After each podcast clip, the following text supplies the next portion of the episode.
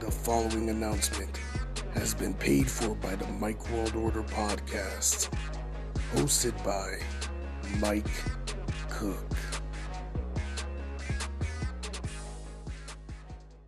Hope everybody's been doing good this week. Um, for those who were tuning in Tuesday night on uh, FRN podcast, I didn't stay the whole episode.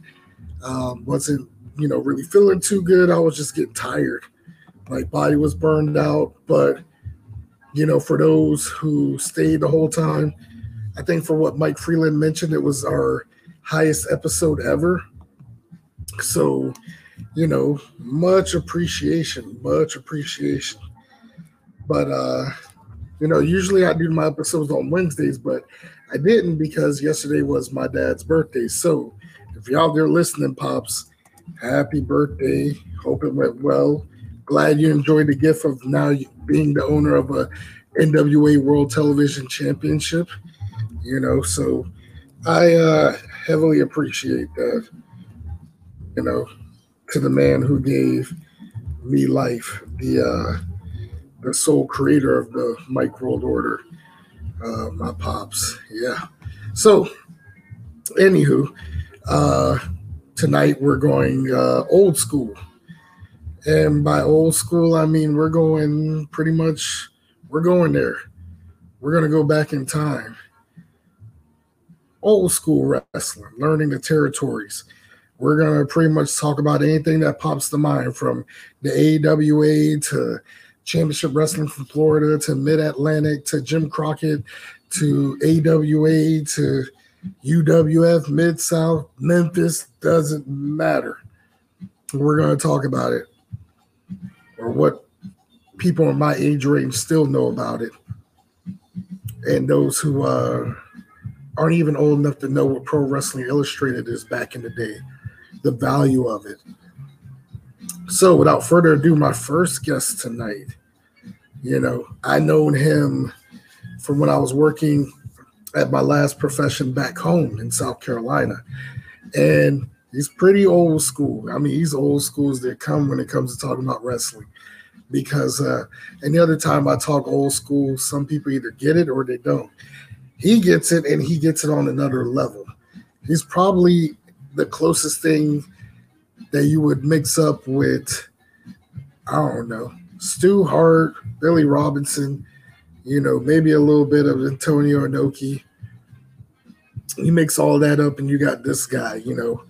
He's always been a, a long time guy that I've always kept in contact with. So without further ado, my first guest tonight, Coach Sitterson.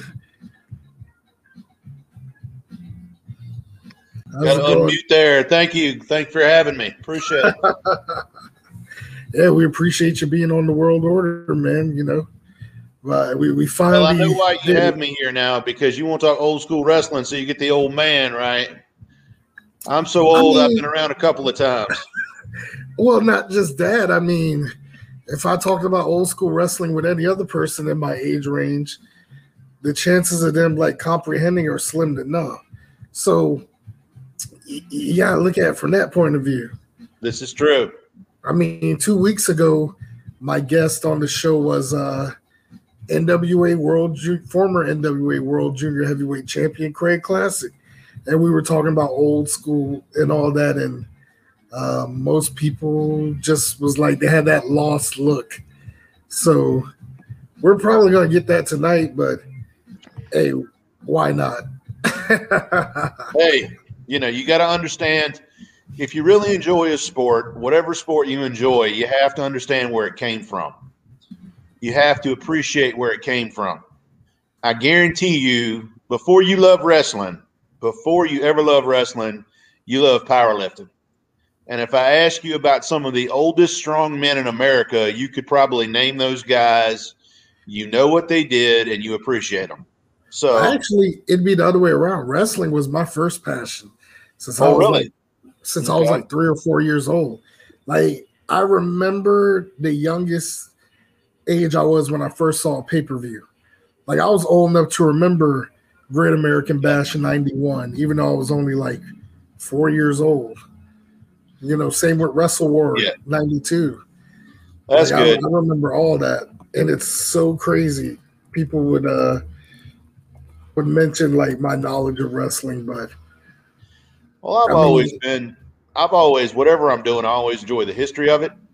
And going back into the history, you find fascinating, fascinating things. Um, some of the guys that I really enjoy going back to the 1800s, you hear about the Wigan style of wrestling in England, which was one of the Oh, yeah. original styles of wrestling.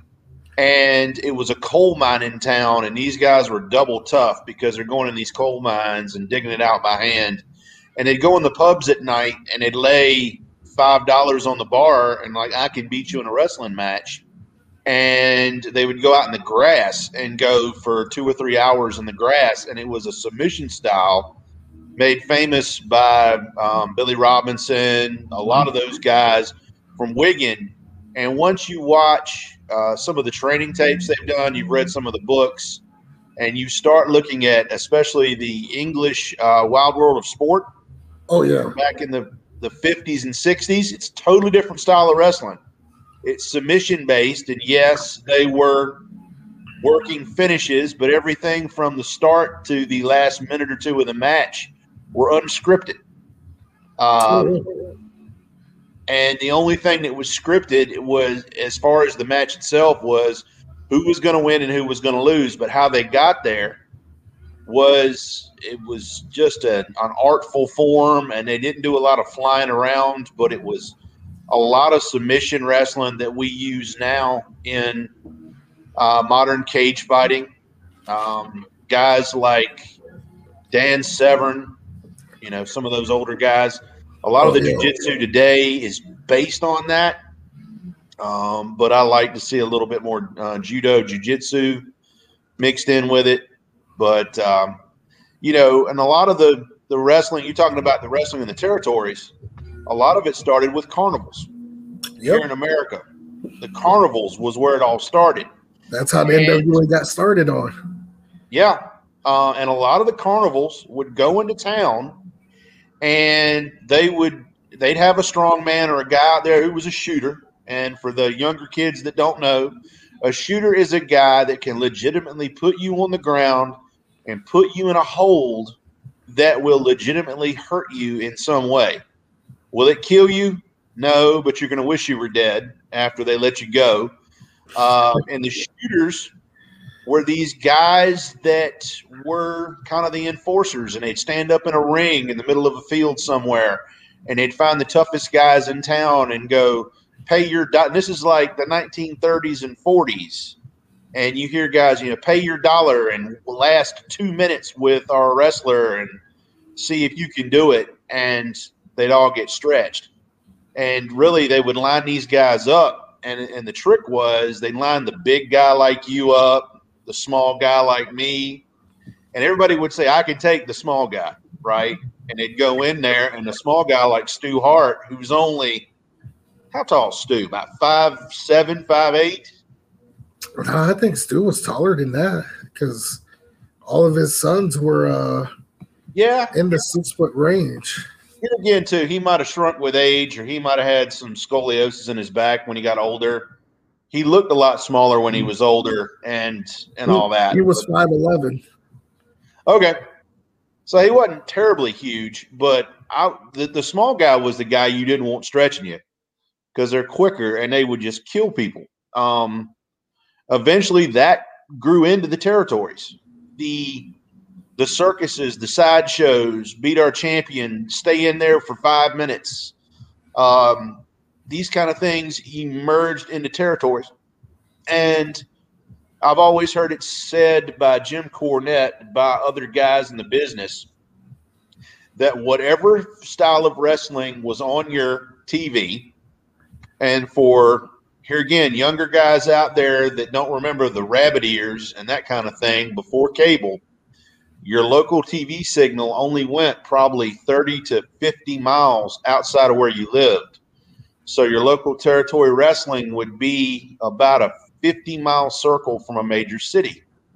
And a lot of times, like I grew up outside of Richmond, Virginia, which was the Jim Crockett territory.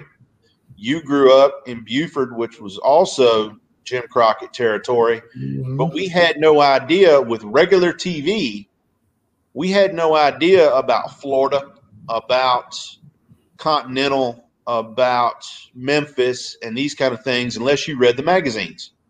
And a lot of times you didn't know what happened uh, from one town to the other because the TV didn't reach that far.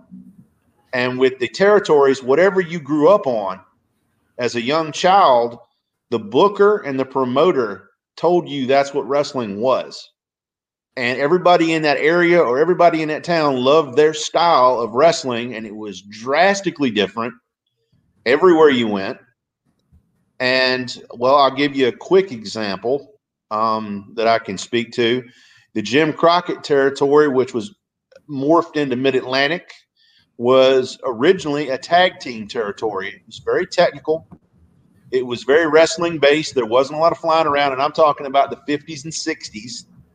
And it was very tag team oriented. It was very wrestling oriented. It was a lot of holds, and it was a lot of uh, submission style. Whereas if you go to Western Tennessee into the Memphis territory, you had some of the biggest brawlers and the biggest Oh yeah, because that was more brawling of anything. Yeah, there wasn't a lot of technical wrestling there until Dundee got there.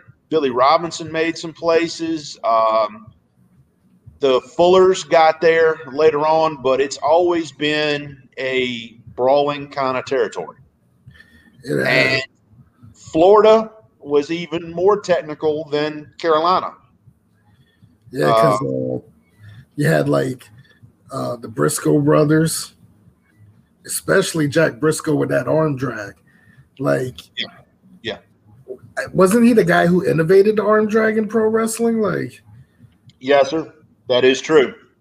just and I know Jack- Ricky Steamboat made it like super famous.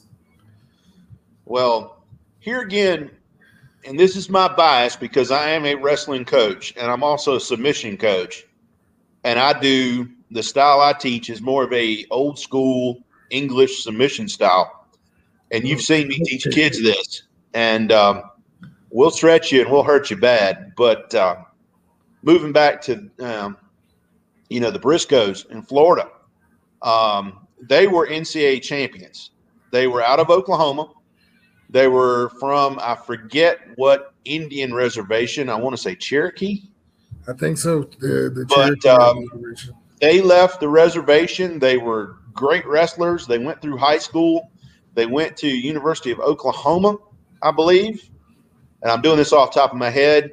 And the amateur wrestling that they learned then translated very well into the pro days. And you watch their matches, a lot of what they do was technically sound. Um, guys that are NCAA champ, Da- Danny Hodge was another one that was a tremendous amateur wrestler from there that translated into the pro ranks.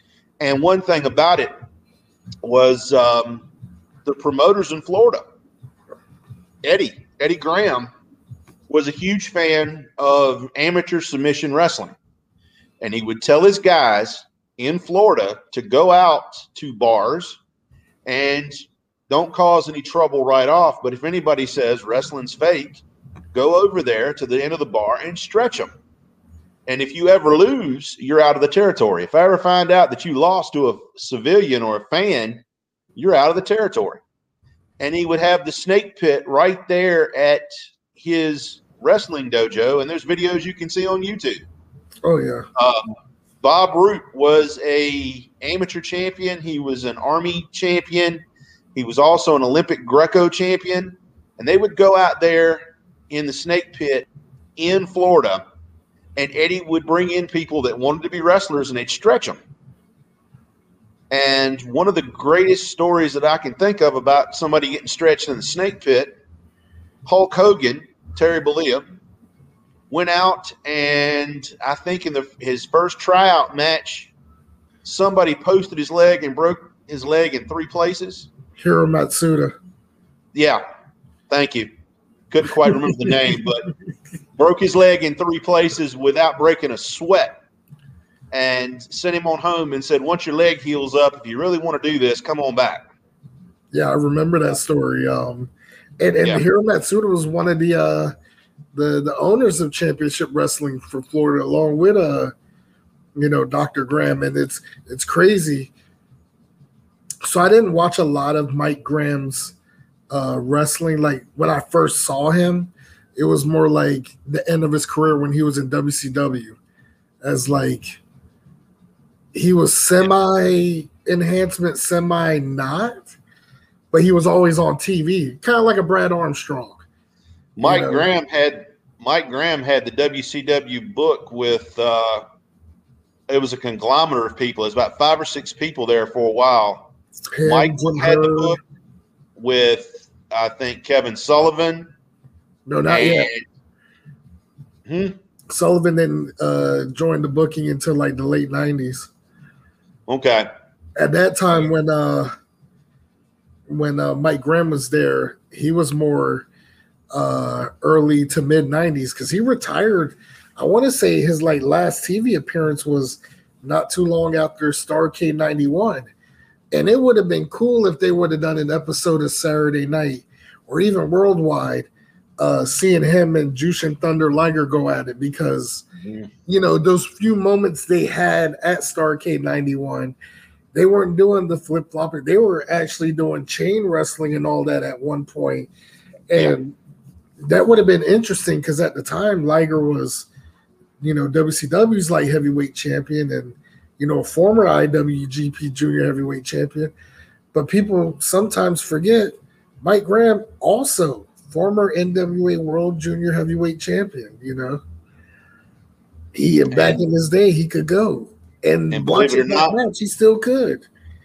Do you know what his love was before wrestling? I think he was a um I want to say he uh uh I know he was a district champion. I, I know that in Florida because I mean they documented all the time from watching old episodes of Championship Wrestling from Florida. But um He was a world class. He was a world class power lif- lifter. let's see, I didn't know that. I just know that him and Ricky Steamboat went to the same high school together. They were on the Mm-hmm. uh they were, you know, weight class rivals. You know, um, I'm drawing a blank. Um, his workout partner and his friend that they started lifting together, and they went over to uh, Eddie's house, his house, to work out and lift for powerlifting. Then Eddie saw them both and said, "You know, I need to get y'all into the wrestling." His uh, best friend growing up and one of his buddies in the powerlifting game was Austin Idol I believe that. back in um it was mike what was his real name? Mike uh oh. Mike Rotunda. no no not mike rotunda. Um it'll come to me. It'll come to me but you're talking about the territories and i, I want to make the point for all the younger viewers before we, we're jumping around a little bit but whatever style in the territories that you grew up with that you saw on your local tv with rabbit ears and this was long before cable tv was what you thought wrestling should be and the booker and the owner educated you as to that's what it was. Anybody from minnesota anybody from in the upper midwest wisconsin would say baron von raschke and the awa is where it's at. Um, and that's what wrestling is. Anybody from la Eugene LeBell was educating them with what wrestling should be. Anybody from the Portland area is getting a strong dose of early Roddy Piper, and it's a different style entirely. And there's nothing wrong with different styles of wrestling. And honestly, this is my opinion only. Wrestling was better back then because you had a lot of guys that were jobbers, that were green, that didn't know anything, and they got up to I'd say beginning mid card status, and they would always go away. They do. I mean, you've heard Jim Ross say it a hundred times: go away, go somewhere else, learn a new hold, and come back.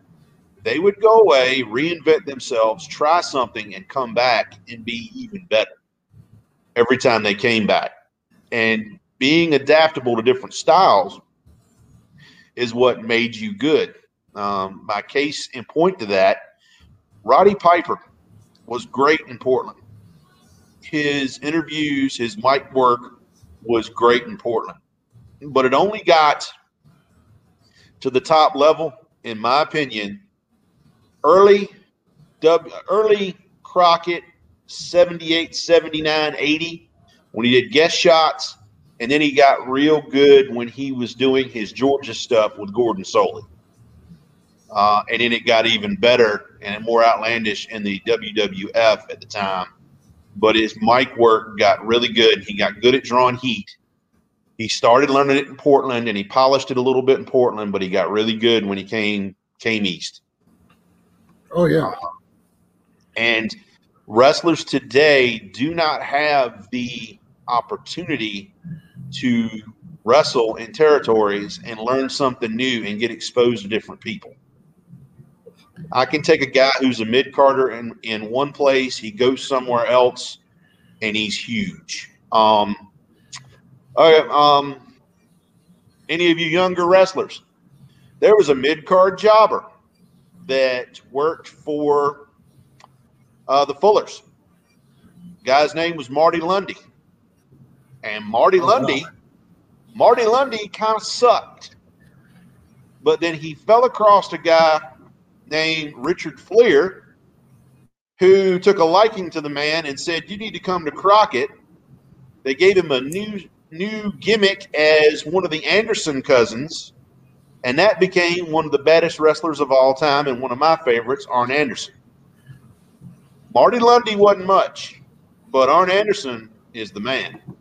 And it took him a little bit of time in a territory to polish it off with the Fullers before he got good enough to go to Crockett and then NWA WCW, a little bit of time in the WWF, coming back to WCW to really, really be Arn Anderson and the Four Horsemen. Hey, man, I'll do it too. I mean, that's you know, I, you know that man when he says something, he, he backs it up.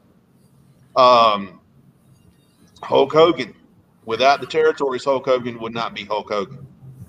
Yeah, he had to spend time in Memphis, right? Don't you agree? Oh yeah, I think Memphis. Everyone had their at least one. I mean, how can I say this? At least your household name wrestler had to at least have done a tour of Memphis once. You know. Well, I'm gonna. You're probably gonna ban me off this podcast forever for saying this. I doubt it. But Memphis was not my favorite style. I love I love some of the wrestlers. Well, I'm not surprised. I love some of the angles. The angles were great. Um, and I love Lance Russell. Lance Russell is a phenomenal commentator, and he was one of those guys. He moved the stories along, but he wasn't involved in it. Um, I like the guys. Now, here again, I'm showing my age, but I like the guys that are the announcers, and that's what they do, and they don't get involved. Uh, the Crockett's, Bob Caudle, Lance Russell, Gordon Solie. You never saw you never saw Gordon Solie or Bob Caudle getting involved in an angle and getting knocked to the floor. And if they did, it was a mistake. And oh my God, they apologized profusely. And then you get guys like Bischoff, who started off as a WCW announcer and he gets all involved in the NWO and he gets involved in these angles. And it's different. And some people like it, but I, an announcer should be an announcer. And when Bobby Heenan was in WCW and he had his neck issues, and Pillman jumped all over him, I don't. I didn't like that. Heenan said, "What the fuck is wrong with you?" yeah, yeah, um, yeah. He well, did.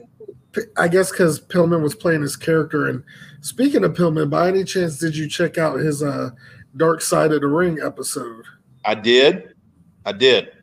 And what did, what were your thoughts since you're the uh, host? I think so. There was a couple of things they could have brought to light that they never did. They didn't mention about the first Pillman child that went into wrestling. They didn't mention that. They didn't. They didn't mention about uh, Lexi Pillman. You know, she was the first one in the family that was going to get her teeth cut in the sport, but it got cut short because she died in a car accident. They never mentioned her at all. No, they didn't. And I think they, they focused on his son because his son is currently in the business. Right. And he looks so much like him and moves like him. And yes. And it's crazy because I met Brian Pillman Jr. at a uh, Nova Pro Wrestling event. This was a couple years ago. This is when he was doing MLW. And the reason why he was able to do a show up there because Teddy Hart lives in Richmond, still does. Yeah. Even though he's on house arrest. But yeah, I heard about that. yeah, he's I mean, you being a person that's a fellow Virginian yourself, Richmond is like a little over an hour where I'm at. So like mm-hmm. literally Teddy Hart's right there in the area he lives in. It's it's not a it's a pretty rough area. I know um there are several I'm, I'm there are other towns obviously that have more professional wrestling ties in them. But our claim to fame um, and I'm talking Metro Richmond, not just the city.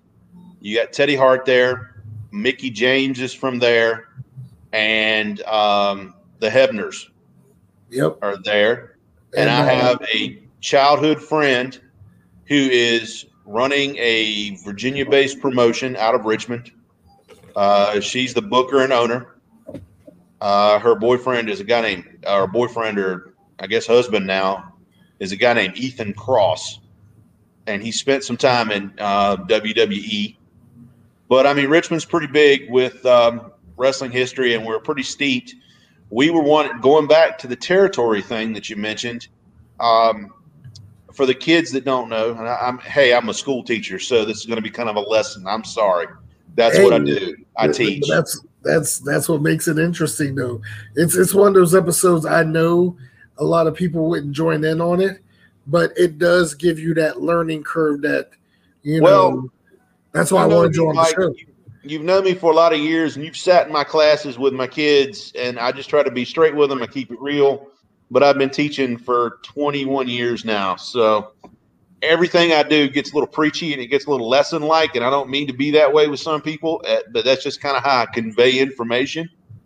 But um, going back to the territories, one thing you have to understand wrestling was better back then, uh, largely because guys would work one town every day and work twice on Sunday.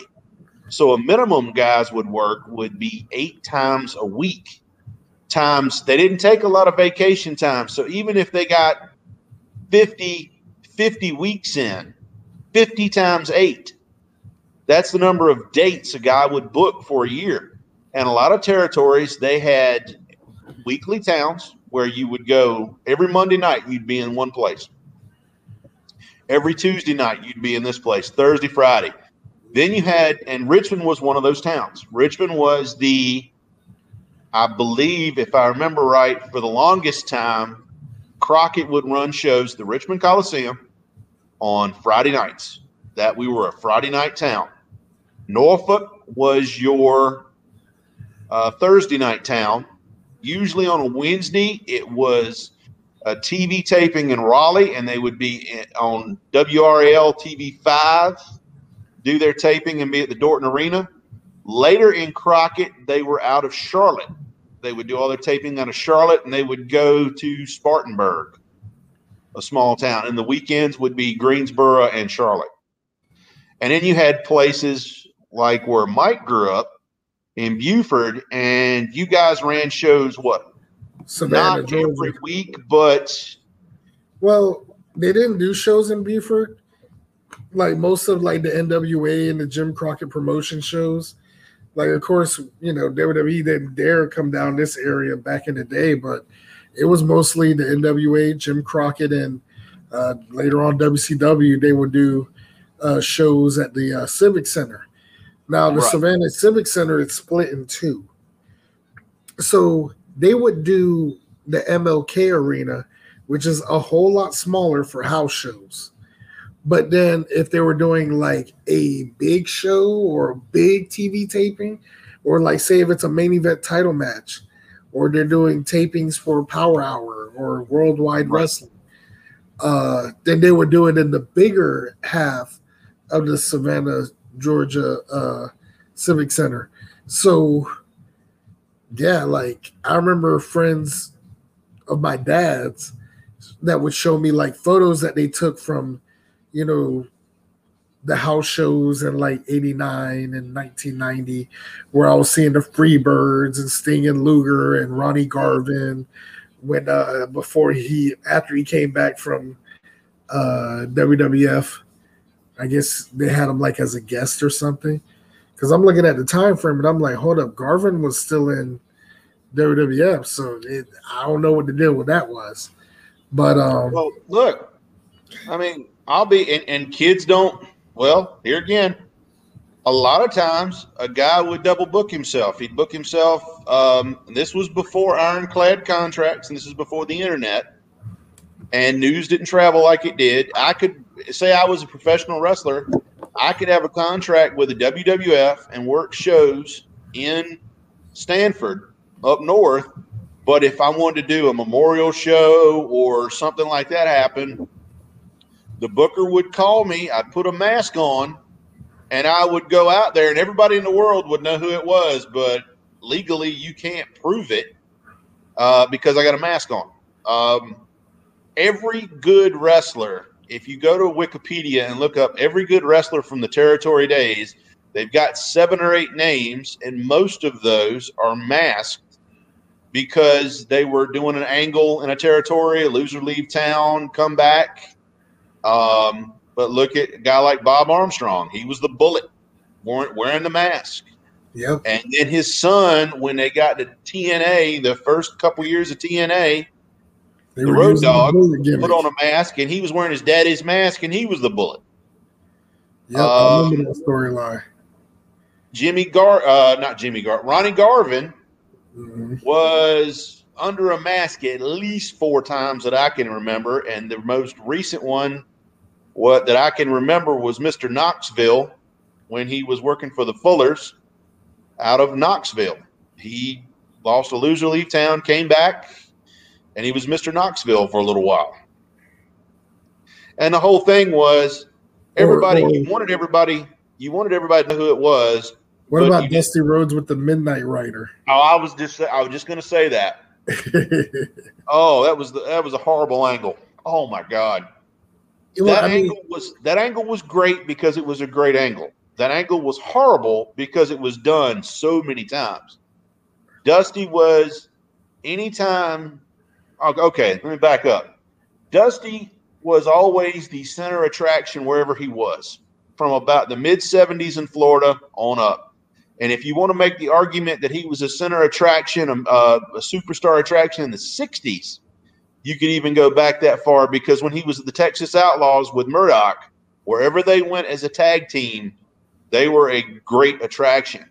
The problem is everything revolved around Dusty, and sometimes he would go away to let an undercard guy come up or feature. You know, instead of featuring the world title bouts, we're going to do the the territorial titles. We're going to do the Mid Atlantic Heavyweight Champion for a while, or we're going to do the the national heavyweight champion for a while. He would go out to Memphis. He would go to Texas. Um, he had parents in Texas. Obviously, he would work out of the Houston office for Paul Boesch because I think his mom lived in Houston. He would do if you see those old, foot, there's old footage of him in the WWE working shots up there when Florida got too tired of him. You know, and Jim Cornette's favorite saying is, "I can't miss you if you don't go away." So he would be there, do his thing, go up north for a little while, do a little few dates here and there, and then he'd come back a month or two later and people would love him. Well, the problem is he didn't want to go up north anymore long about the late 70s. So he started the Midnight Rider angle with the mask in Florida, and it got over huge. He did it again where he beat Tully up, I think, on a Saturday morning show for Crockett, and it was the thing where he hit uh, he back elbowed Jim Crockett Jr. Jim Crockett took a bump, and you know, the NWA out of Kansas City said you can't do that. We're going to suspend you for 60 days. So then here comes the Midnight Rider again, and and again and again and again. And after about the second or third time the Midnight Rider came through, it got old. It was a very cooked angle. It was a very dead angle. It was more like Midnight Rider ass out of our territory. Next. Hey, you know, how many times did he do it, Mike? I'm thinking at least four. Way too many. And then he got that, well, and then he had that time where it was the James gang with uh, Magnum. Remember they tied that same thing in TNA. Yeah. What it Magnum took um who was it? Magnum and Magnum and uh, Dusty were in the back of the truck as the James gang. Yeah. They tied the rope around Tully, I believe, and tied it to a trailer hitch and told Baby Doll to take off in the truck, and she damn near hung him for real, dragging him across the parking lot. And, you know, that's what they did. And that's why the territories were great because you saw these guys every week and, and they worked so many dates. I mean, a, a wrestler today is lucky. A big time pro wrestler is lucky if he works one day a week. And that is why old school wrestling is better because they had more time in the ring. And you had a guy, if he worked a year in the territories, okay, that's a lifetime of experience today because you can't get as much many matches. And you want to talk about territories? Now I'm gonna go into something that I don't particularly know a whole lot about, but you do. It's one of your one of your areas of expertise. Anytime you got big, the Japanese promotions would throw big money at you for, hey, I need six weeks. And they loved Americans. And they really liked rough tough redneck Americans. Oh yeah. Some, some of the greatest Japanese, non-Japanese wrestlers, the Americans that went over there and made it big, Stan Hansen, the Funks, Bruiser Brody. They loved them. God, they loved them. That all Japan would, wrestling, yeah. They would pay scads of money. You're talking they would pay you a half a year's pay for six weeks worth of work. Oh yeah, but Terry then you'd have to go over there, and the strong style they do over there is completely different than anything they do in the states. Well, I know during that time frame, so you had like New Japan, the Inoki's promotion. They were more strong style, where All Japan they were more what they called the Royal Road style, which was basically Japan doing their version of strong style mixed with American style. So they called it Royal Road. That's why a lot of guys and this is just me freestyling. I don't think guys like Terry Gordy and and uh, Steve Williams would have made it in New Japan, or to an extent, depending on the time frame.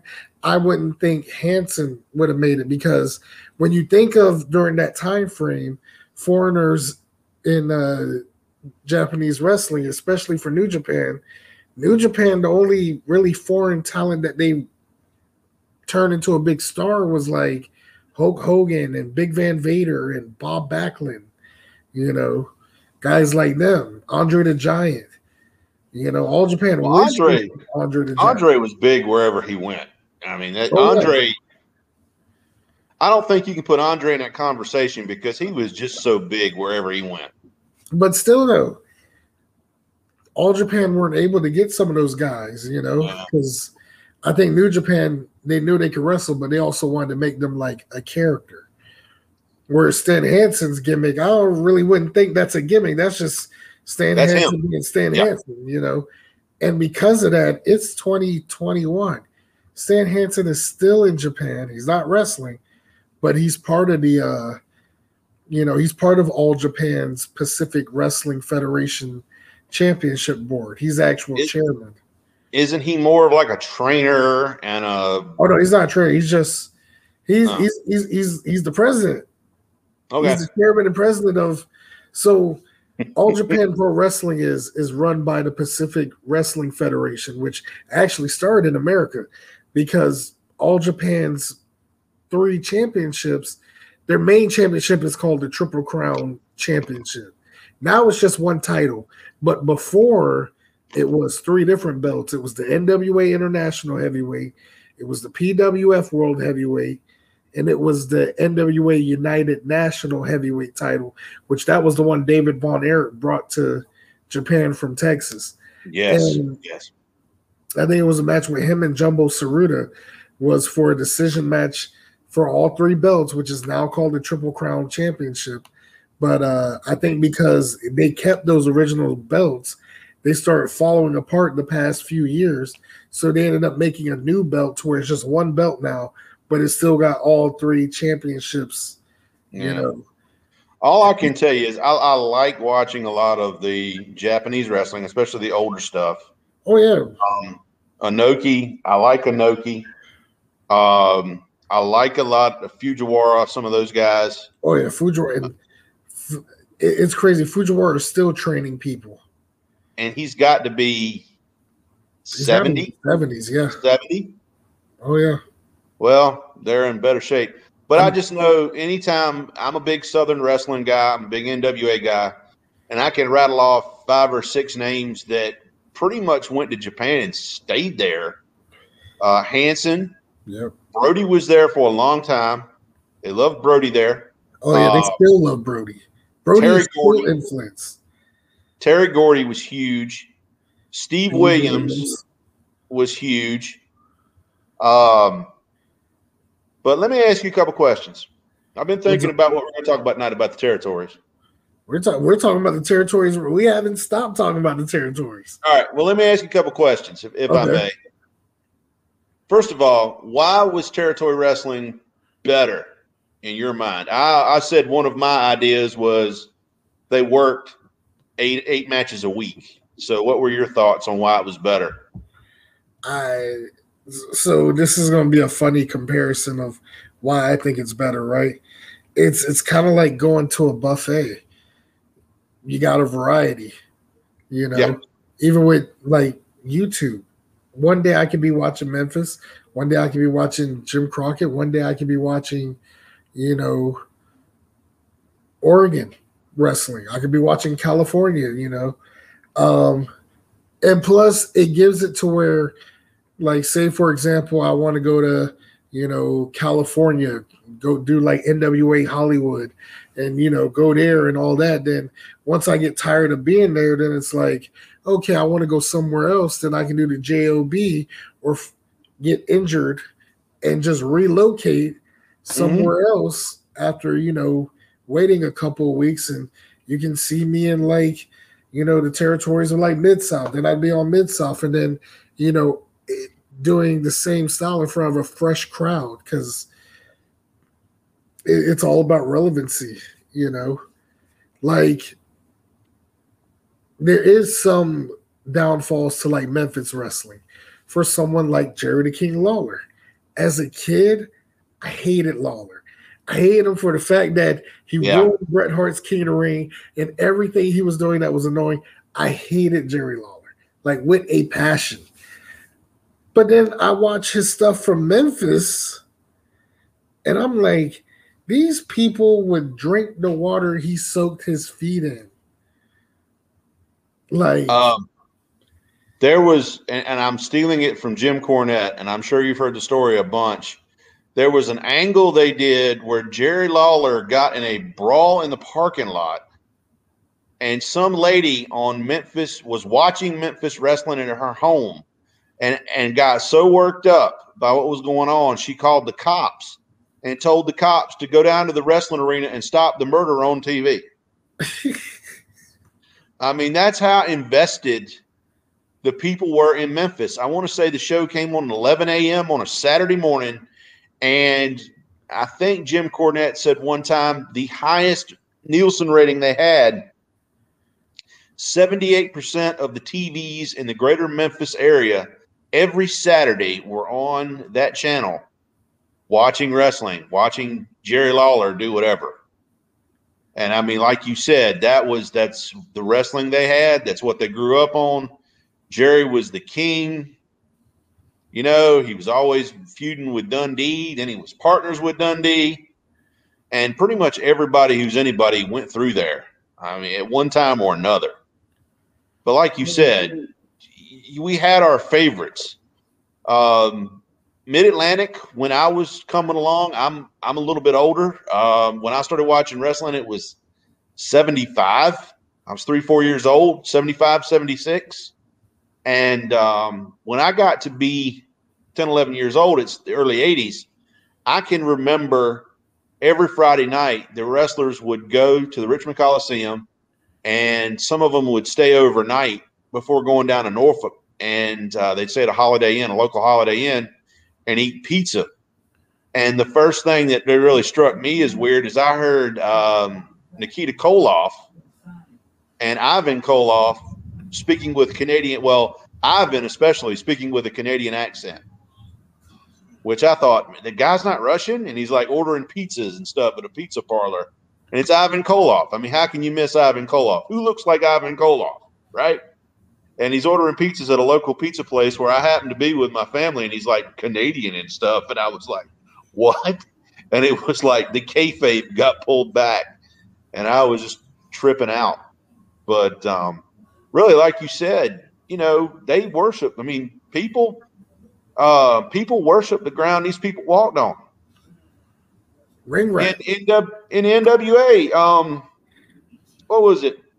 Um, oh heck, Roddy Piper was in Raleigh, and he's coming down. I think he's coming down the aisleway after drawing heat, and somebody stabbed him and cut him from like his belly button all the way to his neck.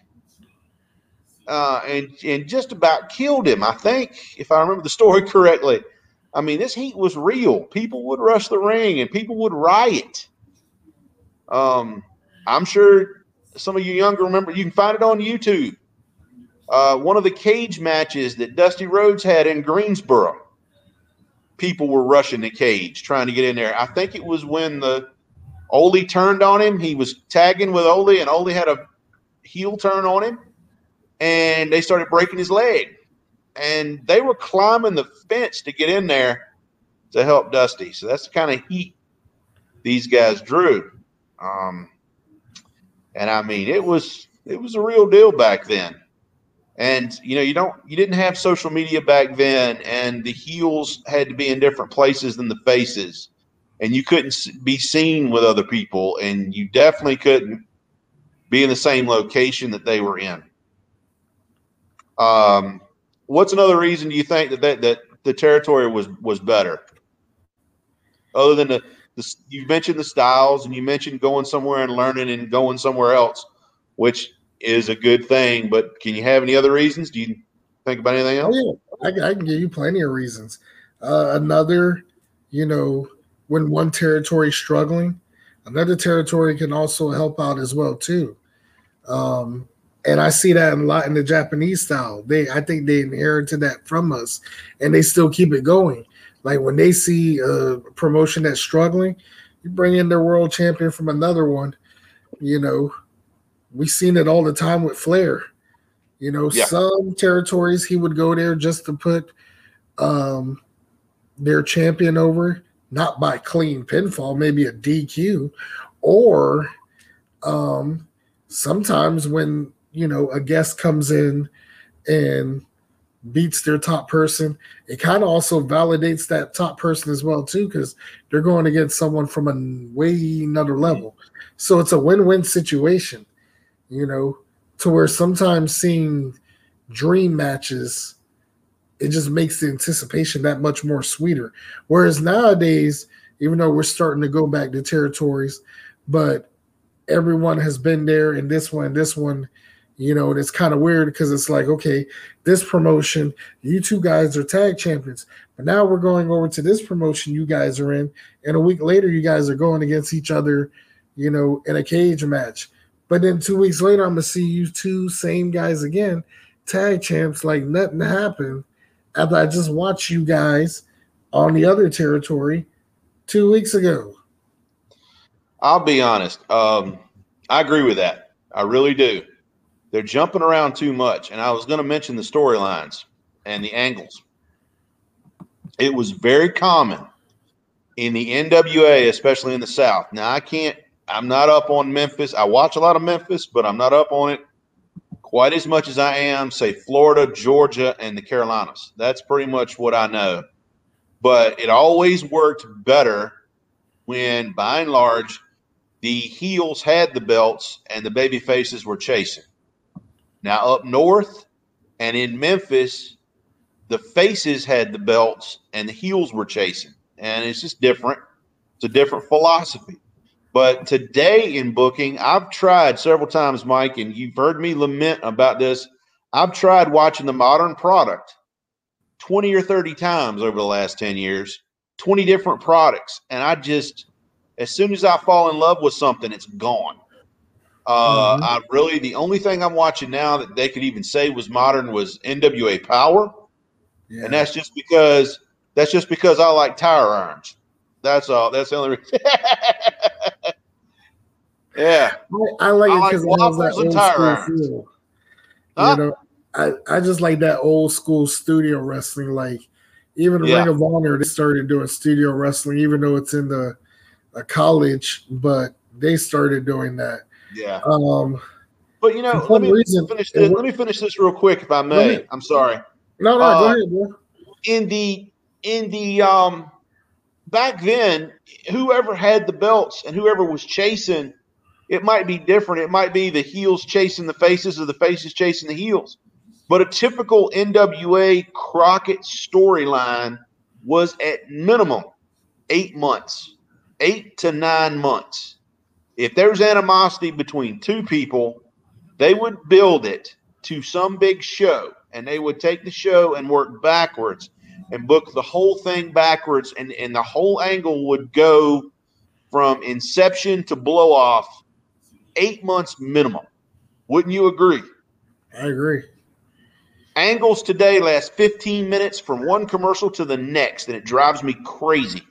I've tried watching that product from Stamford that you watch, and I, I can't do it. I I barely watch WWE like that. Now I watch the pay per views, but I mean, like I said, I've been literally um, watching the independents and watching a lot of Japan, if anything.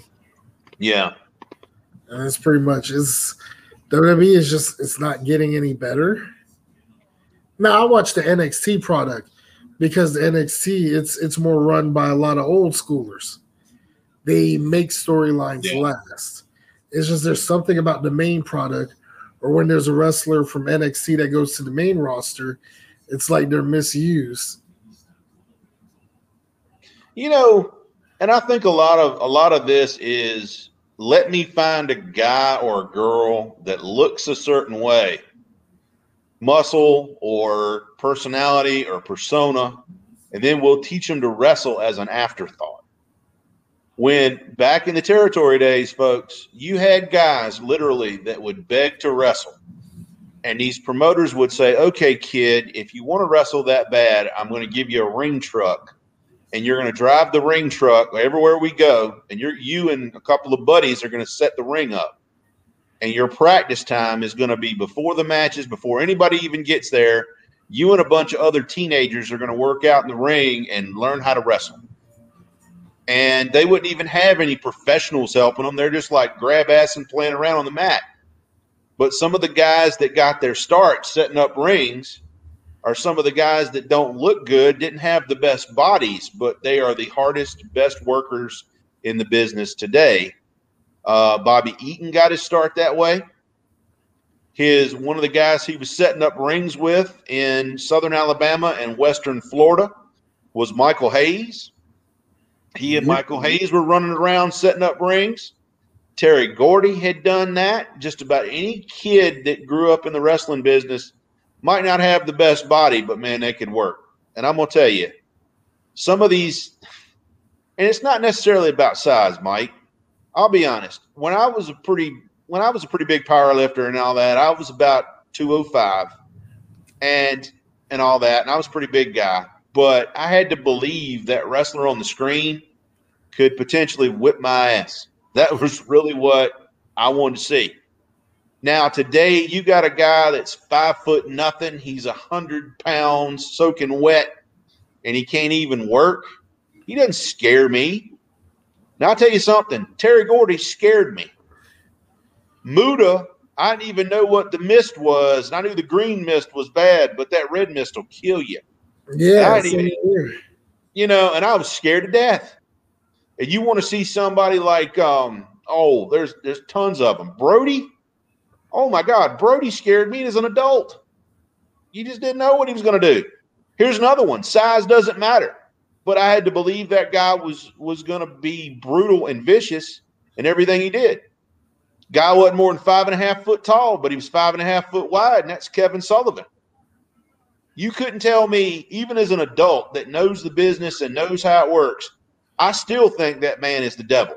I mean, his stuff in Florida with him and the purple haze coming out of the ocean and him doing seances and spells on the beach and the fire coming up and all that and the woo and all that stuff, man, scared the devil out of me. And I've told you this a hundred times. The worst beating I've ever seen anybody take in a ring. I can't remember the kid's name. You'll you'll know the kid was in Smoky Mountain when he cut that kid's the inside of his arm from his armpit to his elbow. Kintaro Kanemura. Oh my God. And, Sullivan and that was real. Kanamura. That was real. They had to take him to the hospital, and he can't speak English, and all he spoke was Japanese. He's in Knoxville, Tennessee. And they're trying to tell him how to stitch him up and what happened, and he can't even communicate with them to do it. And he lost tons of blood. I mean, Oh yeah. oh, But you know, but you know what the crazy part is? When he went back to um, FMW, those people looked at him like a big star because of that incident.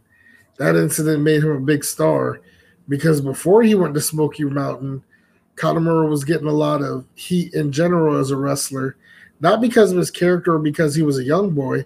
The simple fact that he was a uh, Korean-born Japanese wrestler. So you know how Uh, that went. yeah. So he had no choice but to go to America. Like Onita pretty much told him, go to America and learn. You know, and it's That- crazy you mentioned about- about Muta. Muta still does the character. Well, he doesn't do the mist anymore because of the pandemic. But even at his current age, when he does the character, you know, he still makes it convincible that when he spits out that green mist, it's like you can't see, you're blinded. Yeah. And I, you know, hey, I know you got to suspend disbelief when you're watching something like wrestling or a movie. Obviously, Star Wars isn't real, but we all love Star Wars. But I mean, y- I knew Kevin Sullivan was the devil. I, I knew he was the devil. I knew Danny Hodge could kill me, and Danny Hodge isn't much more than five foot tall. Uh, they don't all have to look like Hogan and the Ultimate Warrior to get over with me. Bobby Eaton I think is probably one of the best technical wrestlers you're ever going to see this side of Billy Robinson. And I've watched his stuff for years and I don't know how he does it. But to do some of the things he did and not cripple himself, like some of the major wrestlers today, you don't have to jump off a balcony to impress me. And really, one of the guys that scares me as a modern wrestler, uh, that that really is believable. I'll give you, I'll give you, th- well, one tag team and one single. New Jack would come in my house and cut me. Yeah. I love New Jack. New Jack was great. Smoky Mountain New Jack was the best New Jack there probably was, uh, just for the promos. the Now his best work was probably ECW, but those promos. um, I don't know that I, you know, honestly, I don't want to get you in trouble with the people that host your podcast, but I don't know that I can repeat some of the things he said in Smoky Mountain. Oh, about- The- I don't think I want to repeat that, but you know what I'm talking about. Yes, and and it's crazy because watching old school Smoky Mountain and seeing them on TV, it would show afterwards. You know, these are not the views based off of Smoky Yeah. Mountain Wrestling. And then- and there's a lot of guys today that are believable as wrestlers, even to the adult me that they don't use. Um, the Briscoe brothers. Yeah. today's Briscoe brothers. I'm not talking about Jerry and Jack, oh no, Mark and Jay. the the Sandy Fork folks, I like them, and they're a little comical. They're a little comical, but that's just how they are. But I, I like it. It fits. Hey, every every wrestling show, even if you're a place like Crockett that was very technical, okay, they had to have something for the kids. They had to have something for grandma. They had to have something for the middle aged people. And Jimmy Valiant, for years, for about 25 years, was the comic relief in Crockett. And heel or babyface, he did the same four moves. He wrestled horribly because he was older then. He was great in Memphis. But by the time he got to Crockett, he was so beat up physically, he couldn't do a lot. So he only had five or six moves, and his, you know, boy from New York City gimmick and dancing around and playing with the radio and kissing everybody, you know, it's comic relief, but I just had to see him kiss David Crockett at least once a week. And watching another man kiss another man, no, that's not really my thing, but it was funny as crap when Jimmy did it to Crockett. Or even better yet, Tony Schiavone. Tony Schiavone fell on the floor. He was so surprised one week. oh, boy. What do you expect is Tony Schiavone? and I mean, he just went up and kissed Tony Schiavone, and he knew it was coming, but you know he couldn't stop him. I mean, Tony just let it happen. Tony just oh, let it happen. That's all. And I'll, I'll, be honest, one of my I might be a little evil, or I might be a little just, twisted, just a little. But these kids need to look. Everybody needs to look. If you want to learn about wrestling, look at the YouTube videos of Ronnie Garvin on the Saturday morning show. If you want to see real shoot wrestling, watch him wrestle any one of the jobbers. There's about a two year period in there where he was on every Saturday morning and he stretched every one of those jobbers. Um, Tommy Angel, whole bunch of those guys. Rocky King, he beat Rocky King to pieces, but it was more of, you know, he's sitting in the in the corner talking to the guys like, "Fight me, fight me back, fight back with me, give me, be stiff with me," and he'd stretch a guy, put him in a crucifix, put him in the sugar, do all kinds of things, and those guys are screaming bloody murder, and it's real. But he's trying to educate those guys live on national TV on a Saturday morning. And of course, David Crockett is going going crazy about ready to have an orgasm over in the corner Look at him. Look at him, Tony. Look at him. Oh my God, Tony. Oh God, you know. But that's what David did. But um, yeah, I love the territories. They need to bring them back. They need to train guys the right way. Training schools are horrible now. Everybody went to real training schools and they start them off with the basics and they start them off like I start kids off with wrestling fundamentals, real shooting, and then they teach them the the flashy stuff on top of it you don't have guys like the Malenkos anymore or the Fullers anymore or any of the guys. Nelson Royal trained thousands of people. You don't have that anymore. Um, even up north, um, Johnny Rodz was famous. Trained um, the Dudleys. Trained the Dudleys. Then you got guys up north, uh, Eddie Sharkey out of Minnesota was a great trainer. He trained everybody coming out of the AWA. Vern Gagne trained all the original guys, and after Vern Gagne retired, Eddie Sharkey took over, and he trained everybody from about 1975 all the way up until the modern day. He trained ODB. Uh, was one of his trainees, and he's still training kids. Eddie Sharkey's got to be close to 80 or 90 by now. But um, I really think the territories were the way to go. Um, the, the guys wrestled more. They had more opportunity. They had, like you said, they can go away. They can reinvent themselves. They can learn something new. They can polish something up. They might go heel for a while. They might go back. Let me ask you this, and, and this is your honest opinion now. Okay. Obviously, one of the one of the few WWEF guys that I like is Steve Austin because he's my kind of wrestler. But what people fail to realize is he polished himself with the Hollywood Blondes and in WCW, and even before then in Texas. he wouldn't be Steve Austin today if he didn't have a run with Pillman and WCW to polish some stuff up. Yeah, because uh, that's what got him ready for his U.S. heavyweight title run. Because uh, you know when he first got in, they already like pushed him to be world television champion, and you know it, it was just one of those things where he teamed with Pillman. That's when you know they both learned off of each other because you know Pillman needed that spot, and you know originally they were going to give Steve Austin that U.S. title push before Hollywood Blondes, but I don't think. Um, I don't think it would have been time for it. You know, I Yeah. think the, the timing of him being champion was good. It's just that what kind of angered me about it as an adult, even though it didn't as a kid, but as an adult looking back, you know, this dude was putting in mad work as champion, and only for him to job in what 15 seconds to hacksaw Jim Duggan. Now, don't get That's- me wrong. Nothing to Duggan. He's a legend. Nothing to Duggan. Eh, But I mean, he is. But you know, I get it. He was brought in because that was one of Hogan's buddies.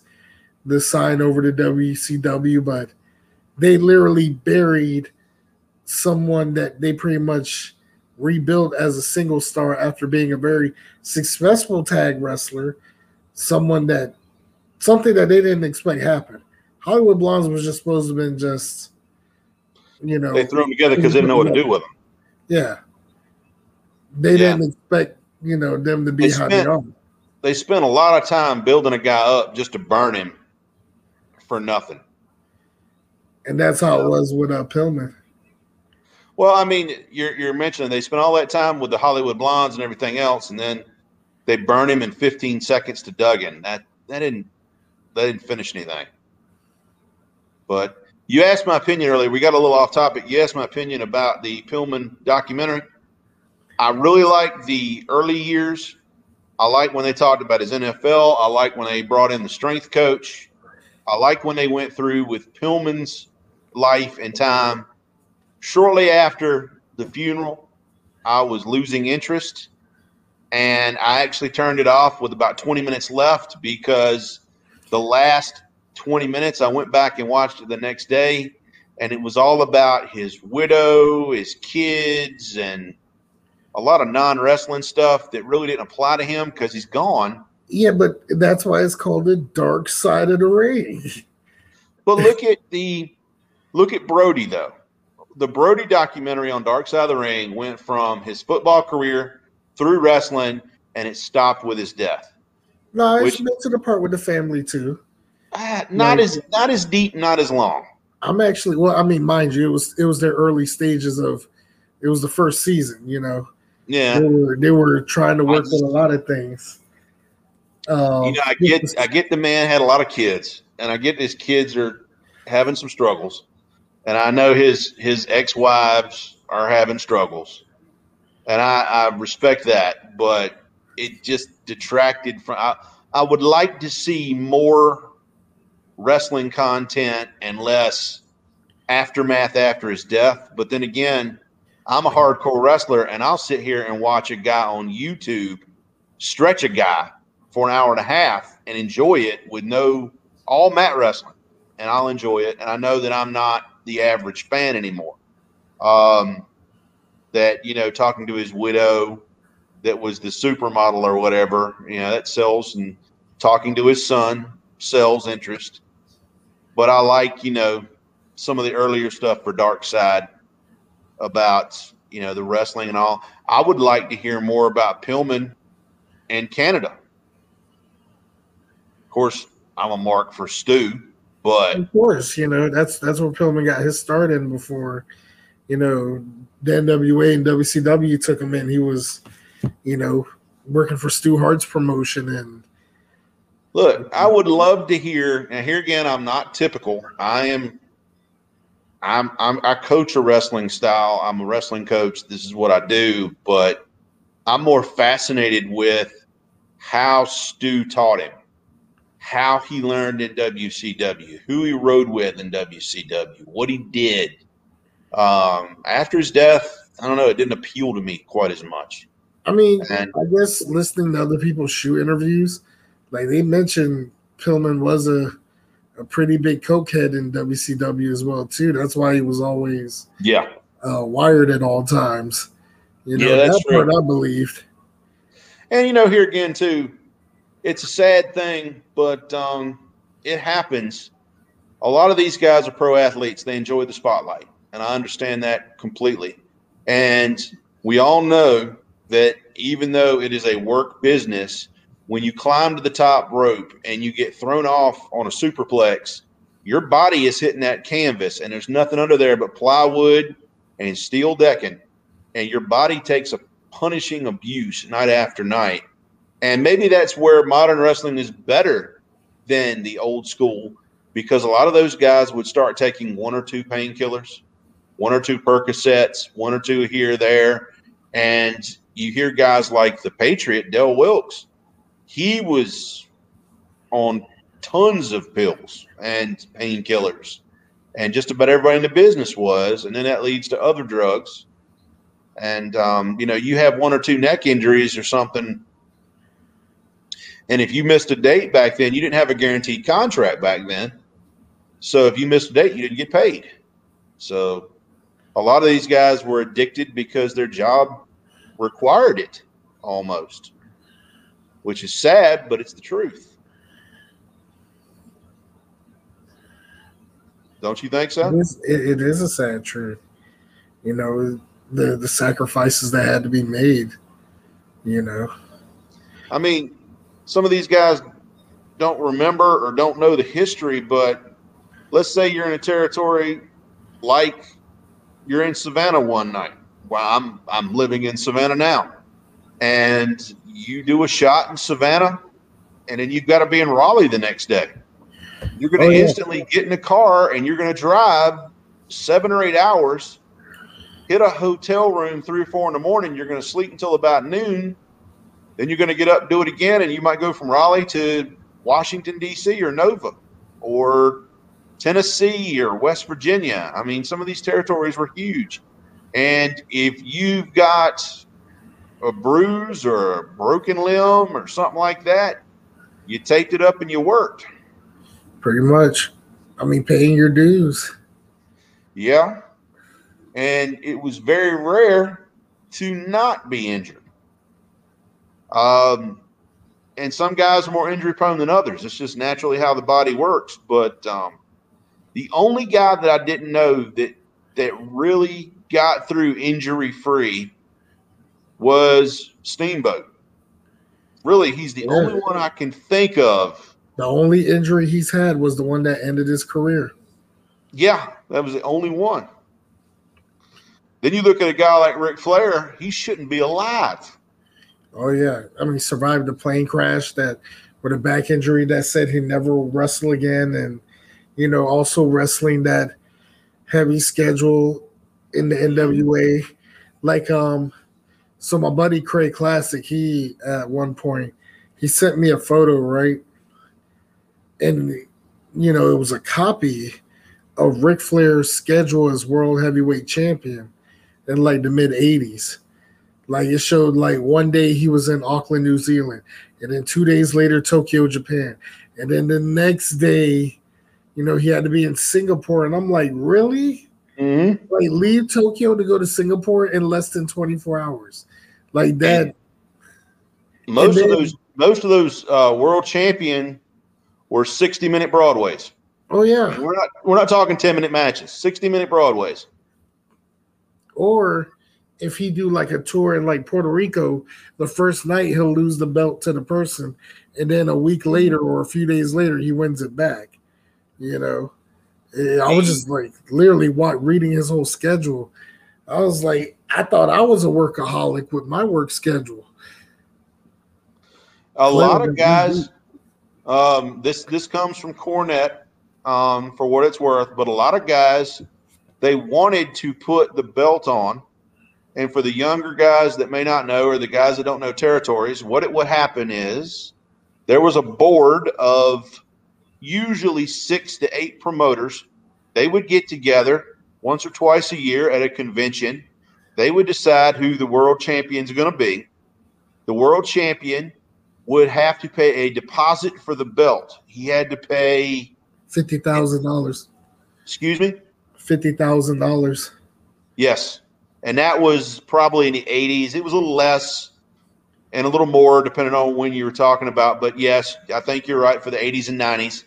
Uh, once you paid that retainer, the booker in your home territory made your dates for you, sent you the schedule, and it was a worldwide tour where you're going 60 minutes every night with their local champion. If you're going out to Memphis, you're going to wrestle the the mid, you know, the Memphis champion, whoever that is. You're going to go AWA, you're going to wrestle their guy, you know, back in the day. And you're literally going all over and a lot of the guys turned down the belt because they could not or would not maintain the travel. And Flair was one of those guys, he just loved it. He just ate it up and loved it. But if you remember, uh, when he left and went to WWF, he did not receive his retainer money back from WCW. And he says, if you're not going to pay me my retainer money back, I'm going to keep the belt. And he shows up on TV, and I believe they had to block it out or. Well, the first time he showed up on an episode of Primetime Wrestling, the belt wasn't blocked out yet. Um, like there was a few times that, you know, the belt wasn't blocked out until finally the NWA and WCW wanted to get their money, mostly Jim Herd. Um, I, yeah. Everyone, yeah, everyone's favorite guy. Uh, he uh he was the one that caused them the the lawsuits where they had to, you know, bleep out the belt.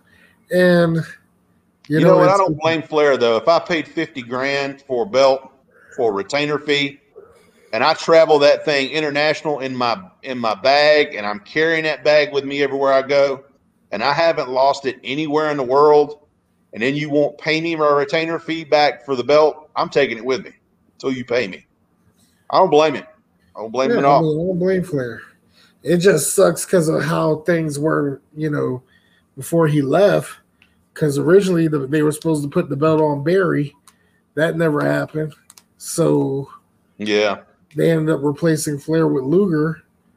Then Luger started siding with Harley Race, and honestly, even though Luger was in the match, I still would have wanted Barry Windham to win it. I think it was overdue for Barry.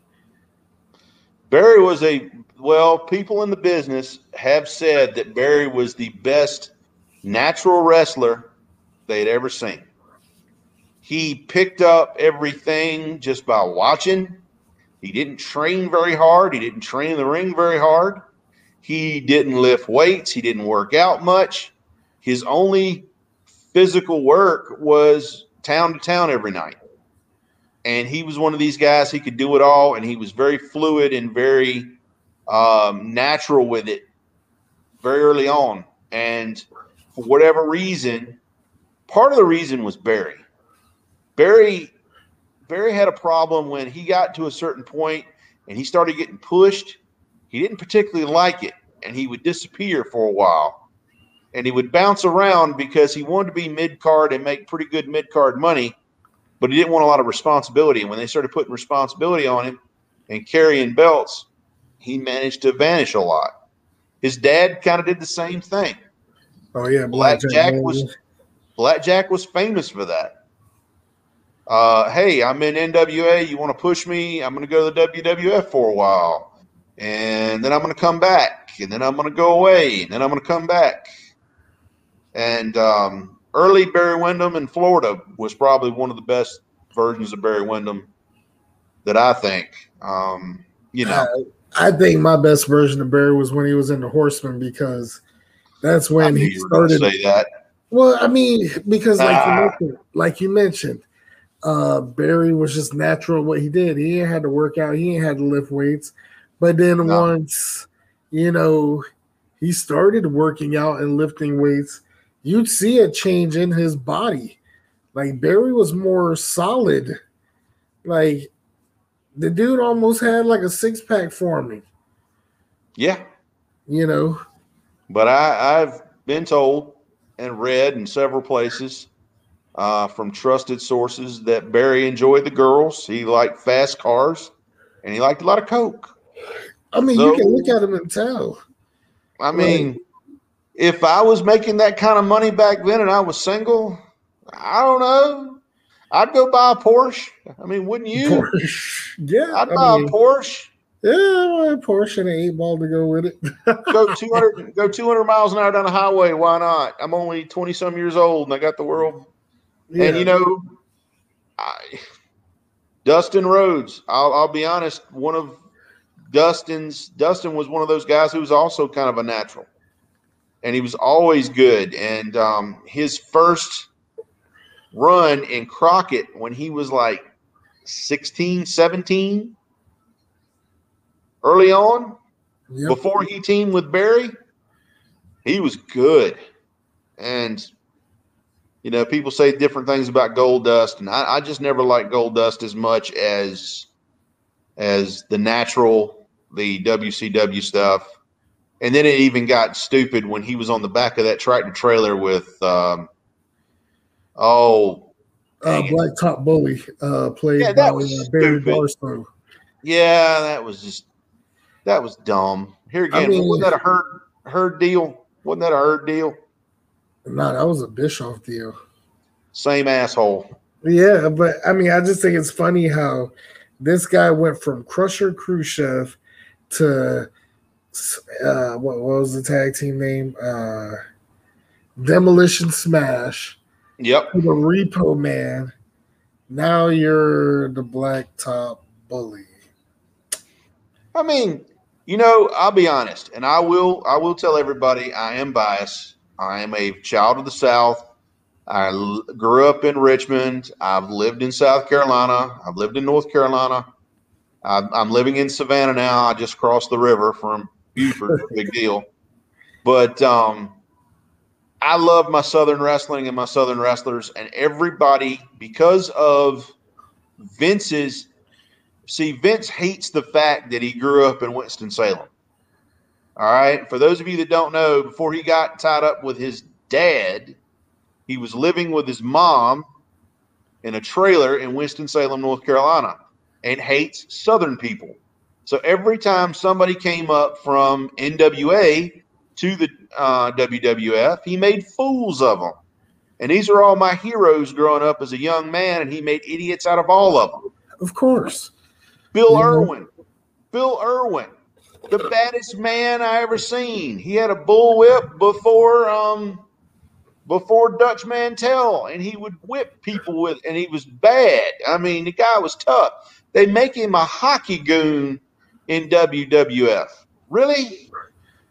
or even uh, guys like uh, Tony Schiavone when he was working for WWE. He had yeah. to take voice training classes because they didn't like his southern accent. You know, Dusty Rhodes, how he was booked. You know, oh, don't even start on that. Dusty was my hero growing up, and they put him in polka dots. Polka dots. It's like I don't get it. Like, what is with the polka dots? I there's there was never an explanation of him, and thank God he stopped doing polka dots in '91 and went back to his regular dusty look. You know. Well, I think he just wanted to embarrass them. All the Southern wrestlers, he just really wanted to embarrass them all because he didn't make them. And what ended up happening is guys like Dusty said, Look, you can embarrass me all you want, but I'm going to laugh and take my paycheck all the way to the bank. Exactly. And they didn't care. And he didn't know how to use them. He didn't know how to do Southern wrestling, which was which was the big thing, is he had some of the best Southern wrestling minds there in his company. You got the son of Boris Malenko. You've got Arn Anderson there. You've at various times. You've got Bruce Pritchard, who basically ran the Houston office for Paul Boesch for years. You got Jim Cornette, who'd been everywhere. Duggan, who'd been in Mid South. I mean, they knew how to do stuff, and he just he abused them because he didn't like them because he has a bias against Southern people. I don't know. I think so.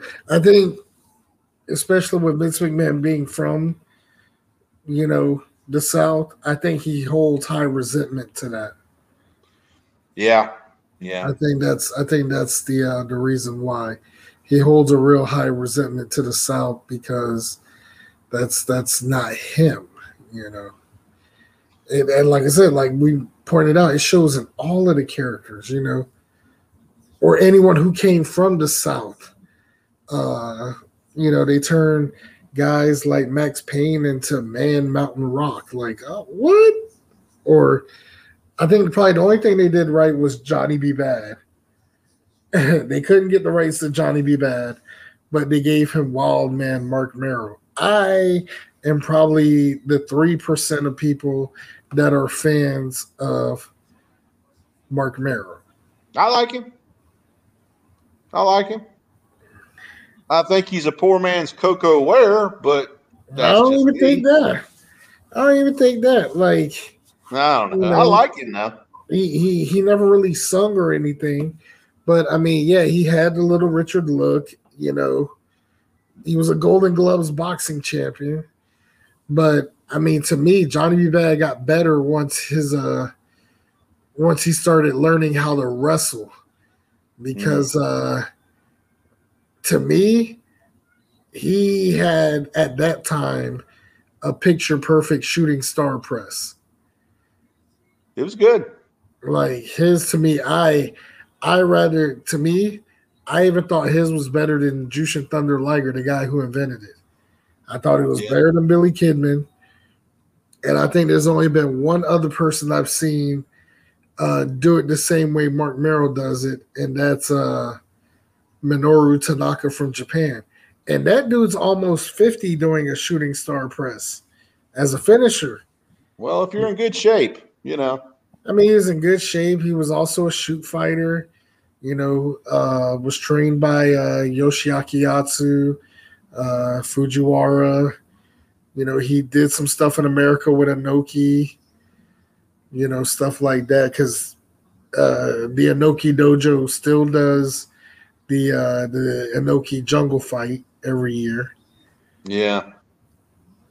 So I don't know, man. It's things have changed, and I don't particularly like them because I don't have a wrestling product to watch. Hey, I watch, I watch Power. Um, I'll catch the Briscoes on occasion. I'm surprised you haven't watched SWE in Texas. I haven't heard of it. So uh, SWE is a uh, Texas promotion um, they're pretty old school. It's run by former NWA World Heavyweight Champion Tim Storm, but you got oh, yeah. old school, you got old school people on there. You got Miranda Gordy, the daughter of uh, Terry Bam Bam Gordy, who wrestles there. And last week she was on an episode of FRM podcast. Uh, show that I'm also part of the, one of the wrestling panels.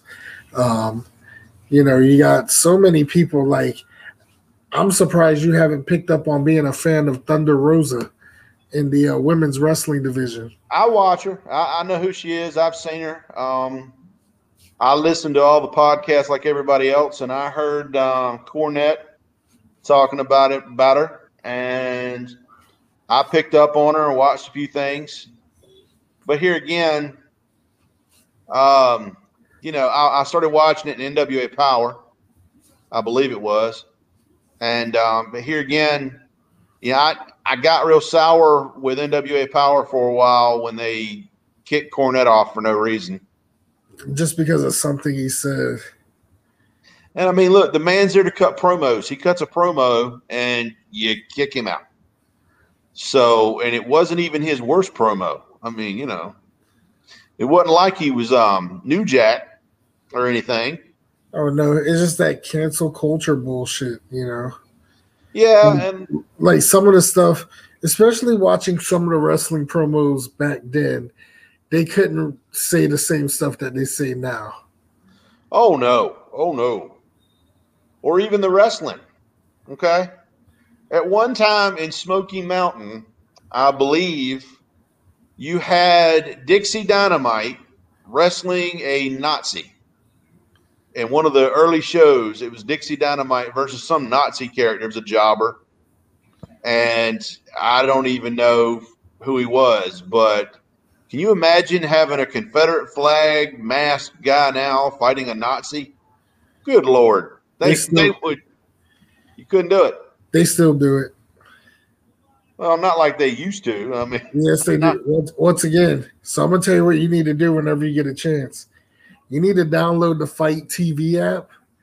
yeah, It shows all the territorial independence that are going on today. Areas like Alabama and the Carolinas, yes.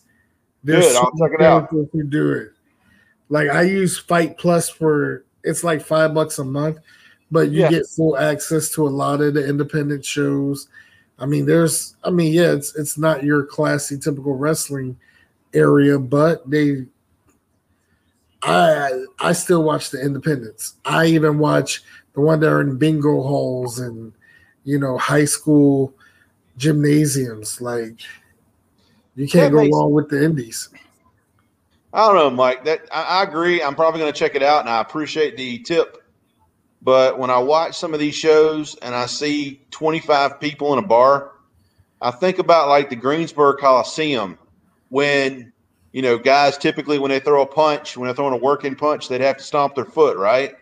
Well, they wouldn't do that in Greensboro or a big arena in the South because every time Dusty Rhodes hit somebody, everybody in the crowd went, ooh. Ooh, yep.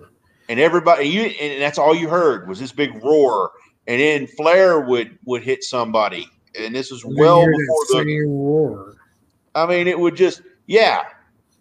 And then you would you would hear. I mean, my God, you'd have Ronnie Garvin fighting Ric Flair and them throwing chops on each other, blood flying out of their chest, and everybody's just screaming bloody murder. Uh, and then you go to some of these independent shows now, and there's only twenty or thirty people there, and it's silent. It's dead silent.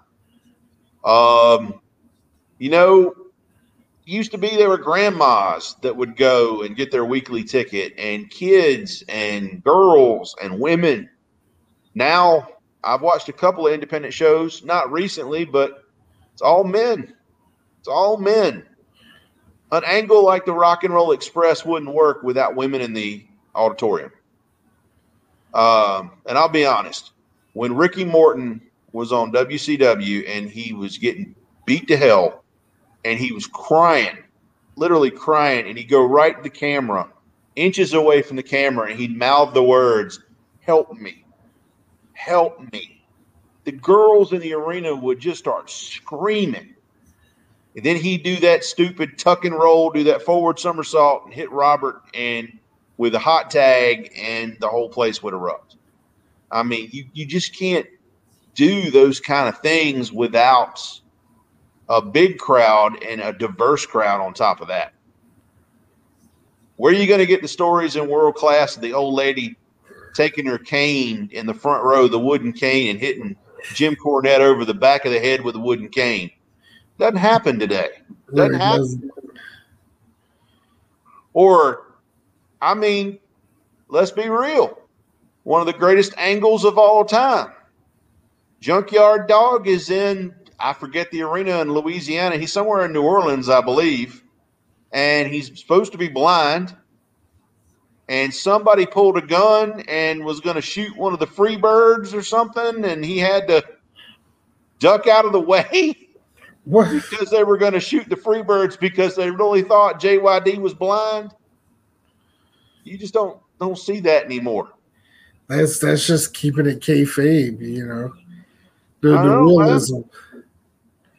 I know. It's a shame. I've seen more than once. Jim Cornette put four uh, horseshoes in that tennis racket. He's going swinging up and down the aisle because they're trying to jump in the aisle and kill him. Good lord! I'm telling you, watching some good old Smoky Mountain and seeing those crowd reactions of getting legit heat. I mean, it's Yeah, it's so perfect to watch because it's like you don't really see that anymore. All right, let me ask you this real quick. I know we're winding down, but um, Right. in all of wrestling, who's the greatest heat magnet? Of all time. Yeah, Doesn't matter what era. No. I have an answer. I got to go with Austin Idol. He's in my top five. He's, He's in, in, my, top, top five, five too. But I remember the stories I've heard from different shoot interviews of where he couldn't get anything to eat at the local restaurant. People were spitting in his food, putting glass shards in his food. This is true. You know, all because he cut Jerry Lawler's hair. Mm-hmm. So he's definitely in my top five. Um, to me, it's NWA, late seventies, early to mid eighties. Uh, NWA Piper when he oh, was yeah. working Crockett and got to get heat, got to get heat, and he would go people in hotels. He's fighting people in hotels to get heat he's he's starting fights with people in the front row and going to hotels to fight them to get heat. And there's there's a story that Flair tells about going to the Bahamas. They almost got killed. Him and Piper went to the Bahamas and they they had a black uh, Bahamian champion, a local champion, and Flair was supposed to go 60 minutes with him in Bahamas. And Piper's out there drawing so much heat because apparently he was um supposed to be like um I, I, don't know they brought out the bahamian flag they brought out the american flag. As they're going down the aisle piper started causing a bunch of heat.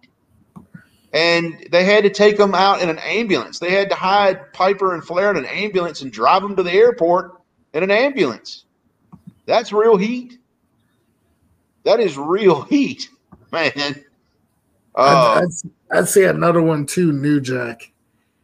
Well, yeah, yeah. Oh God, yeah. I even forgot about New Jack. Yeah, yeah. for the time, uh, his promos were out out there, and I think what he said was um, the one about O.J. Simpson. Well, no, well that one was yeah, but one of his greatest lines, and it's the truth. I'm a college educated man, which makes me bright and smart, but I also have a prison record, which makes me meaner than hell. Um, I'm a college educated man with a prison record. So uh, you look at what he did to that kid in ECW, the mass transit kid, just because the kid didn't know how to work and he was trying to get over on New Jack, and New Jack kind of got stiff with him. Um, Daniel killed that kid, didn't he? Or did he kill that kid? What mass transit? Nah, he almost killed him. He just yeah, he, he just fucked him up pretty bad. But uh, it, yeah. but you know what? You can't blame New Jack for that because after you know, no, I don't blame him. Well, not just that he the the kid broke the veterans code. You don't tell a wrestler what you're gonna do and what you want to do. You always ask the more experienced person, hey, what do you want to do? Instead, I agree. And New Jack was, I mean, for, I mean, you know, and Cornette tells a story about Smoky. You know, all he told him was go out and get heat with the white people. He didn't tell him what to say or how to say it or when to say it. And every time New Jack would say something, Cornette would be in the back laughing, but he's like, I think he went a little bit too far. You know, like, hey, Jim, you told me to get some heat, so I got some heat. Yeah, uh, and plus, it ain't like Cornette didn't mind the heat. No, no, it didn't. Good gracious. Um, mm, even even I thought it was pretty good. Yep. I'm just looking at some of the comments here. One of your friends was talking about one uh, person calling in was uh, talking about Cornette's NWA comment. Yeah, I agree. It's it's what it is. It's what it is, man. Um, but it's a cancel culture nowadays, and you can't you can't do things to get heat like you used to. And what they're doing now to get heat is a little over the top and it's a little excessive. But the thing is, heat's better when heat builds. And Roddy Piper was a heel for years, and most of his programs were six to eight months. And he went through five or six or seven different types of matches with the same guy. He went with Valentine match after match after match. And all everybody ever really remembers is the dog collar matches. Oh Well, yeah, For the dog collar matches, they had to build it up. So it was DQ here, studio run in here, pull apart here, uh, DQ the other way, Broadway, time limit. And it just built and built and built. And now the longest angle the WWF have is about seven minutes. They'll build an angle and they'll blow it off by the next commercial break. it's the creative man. Then you'll have guys post pictures of them at a family barbecue out in the backyard. Look, I'll, I'll admit one of the greatest things that I like looking at today on YouTube are the Briscoes out at Sandy Fort doing farm work, talking about how they're going to get this guy or get that guy or beat that guy or beat this guy. You never see guys like the Briscoes out getting selfies and barbecue pictures at a family barbecue with the people they're trying to get heat with. Which I know is kind of old school, but hey, it's what makes it real. It's what makes it believable. You got to have the guys in the white hats and you got to have the guys in the black hats. And the Briscoes don't like anybody. Oh, oh, trust me, it's so true. But when it comes to their fans, they are like all for them. Like um, a couple years ago, Ring of Honor did a show, which is pretty much where they're doing their TV tapings over at uh, UMBC, which is uh, you You know went to a few of those, didn't you? Yeah, I went to one of the pay per views, and literally, I think it was Best in the World. Uh, there was literally a whole section of the arena that was paid for by the Briscoes, so their whole family could go. Mhm. And there was literally a section where their whole family was there the dad, the mom, the kids, the wives, brothers, sisters. Like, I ended up getting a photo with Papa Briscoe.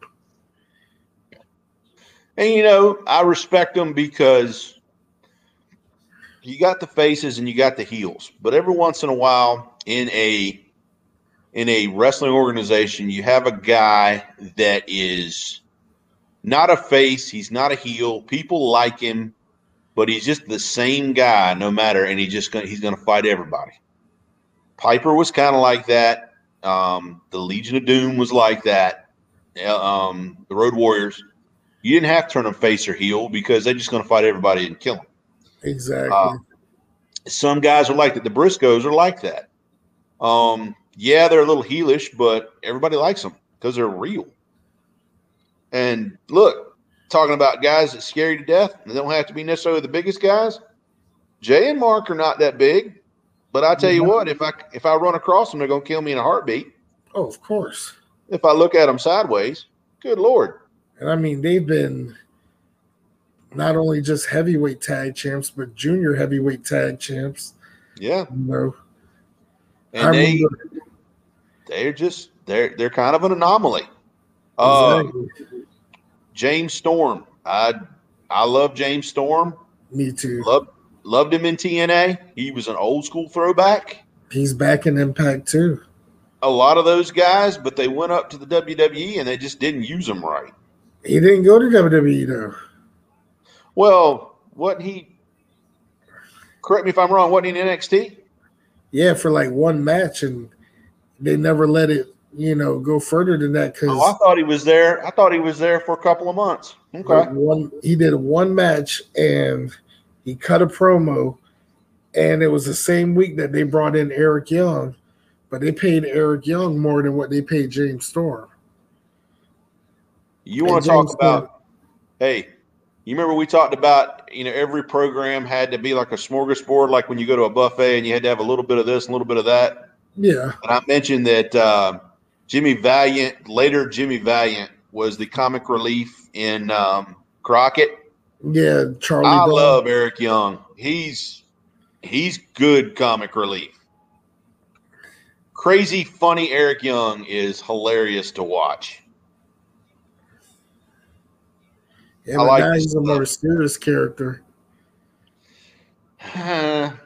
I like it though. I like his current faction he's got on uh, TNA slash Impact Wrestling.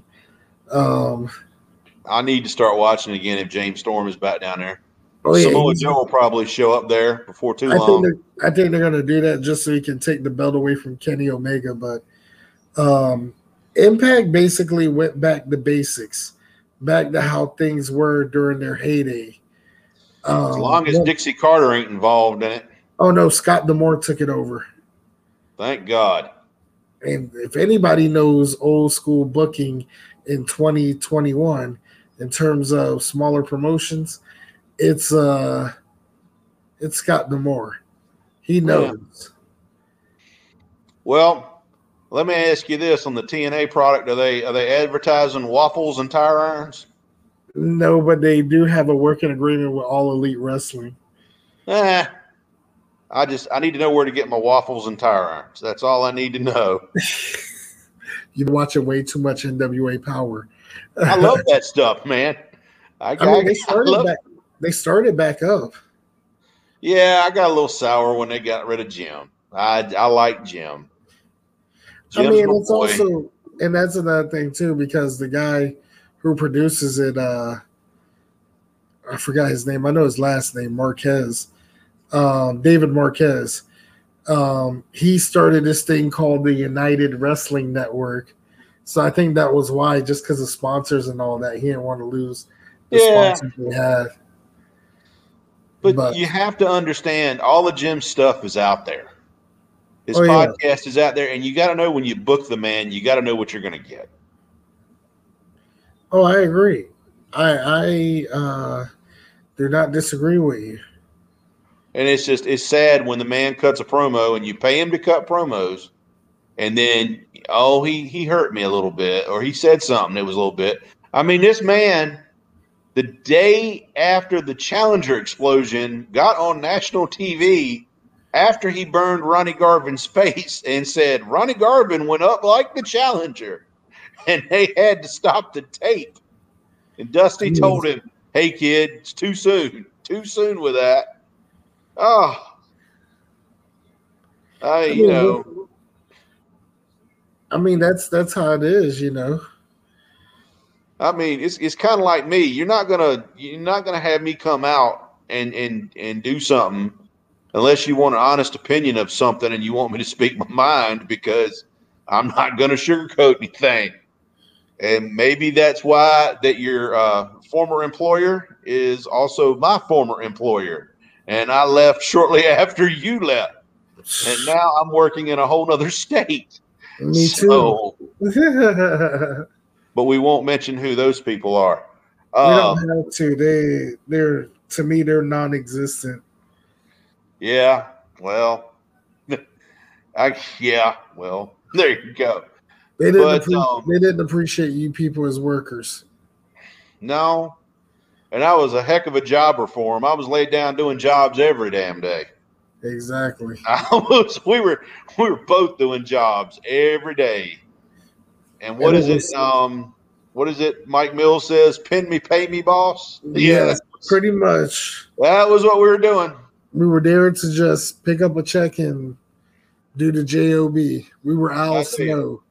Folks, those of you listening at home that don't know us uh, or don't know me, especially, I'm sure you know Mike, but we've had conversations like this pretty much daily for years in my classroom. So it was a lot of fun. It's a lot of fun. Yes. Is there anything there's- else you want to discuss before we get off here? Um, I mean, that, that pretty much about covers it for now. I mean, trust me, this won't be the last time we'll get you on here to talk about the old school wrestling, you know, as they called it. Well, Yeah. you know, we went from I think we started off in Wigan, England, and we went all the way to the uh, the circuses and the sideshows, and we did a little carny action, going into the beginning of the territories to modern days. So we I mean, covered we- about two hundred years there. Yeah, and then we pretty much we kind of stayed in the south. Well, look, I I'm very very knowledgeable at what I know. I'm, cool with it. Like, I will be I will be totally honest with people out there. There are people out there that know more about Crockett than me, but those people are rare. Um, and they probably have professional podcasts and they probably have professional websites. The people over at uh, NWA um, uh, Mid Atlantic Gateway probably know a little bit more than me, probably Jim. But when it comes to NWA, I'm a huge fan, always have been. I know a lot about Georgia because that's kind of the area we live in. Georgia um, Championship Wrestling. Oh yeah. And you know, living down here now as an adult, I watch the old films and oh yeah, they came to Savannah, and I live like right down the road from the Civic Center and stuff. But uh, yeah, and Florida just always fascinated me. Gordon Solie was one of the guys that I respected a lot, and but pretty much the South is what I know. I've never been to Minnesota. I couldn't tell you much about the uh, AWA. I've been to Minnesota. Yeah, the only thing I could tell you about the AWA are all the AWA guys that came south. Um, the Road Warriors, uh, Hennig for a little while, Bret Hart. Believe it or not, Bret Hart was in Jim Crockett for a while, guys, in Georgia. Oh yeah, if, he was for a cup of coffee anyway for a little while. And then Owen did the same thing with uh, the NWA. Yeah, and I think I saw a tape the other day. It was on Crockett, and it was one of those Saturday morning shows. And Bret was on there. He couldn't be much more than 20. And I think Stu just just sent him out and he lost in like 10 minutes in Crockett. And then I saw a uh, Georgia Championship wrestling with Gordon Solie doing the studio show out of Atlanta. And uh, he did a job there for, I want to say, one of the Fullers. I but, think so, because uh, usually Bret was the fill in whenever Bruce didn't want to go anywhere. Um, he was very, very smooth, very technical, but he ended up doing a 10 or 15 minute TV filler job between commercial breaks, which for a 20 year old kid, you kind of expect that. Yeah, of course. I mean, plus, he didn't want to be book strong because he's Stu Hart's kid. You know, that was another thing, too. Yeah, you got to live under that shadow. But uh, I mean, I, would like to say he got out of that shadow and you know became his own wrestler in his own image um, as the hitman. But you know, watching the territories and you know, people kind of forget Stampede Wrestling was part of the NWA before it got bought out by WWF. Absolutely. And, and I'll uh, be honest, there are there are promotions that I like that you know I like some of the guys, some of the guys I don't that didn't fit. But all of Stu's guys that he trained from Stampede, which was most of them, they all wrestle different. They're different people, but they all have the same similar styles, the same way they set moves up, and it's just you could tell a Stu Hart wrestler. Okay, you can really tell a Stu Hart wrestler, and I respect all of them. And to look at the dungeon, the way it was, and just just how bad that place was. You got a quarter inch mat on linoleum, and that's all you had. And there's holes in the walls and holes in the ceilings, and they're down there just stretching each other and learning their craft. And they're all double tough. I respected everybody, every one of Stu's kids. And that's kind of what I try to do with amateur wrestling here. Um, most of the kids that I train when they go to other schools and they get other coaches and they go other places, they still people can tell they've been trained by me. And I try to leave that imprint much like Stu did. Um, whatever whatever the style is, I try to imprint that on my kids and people can tell.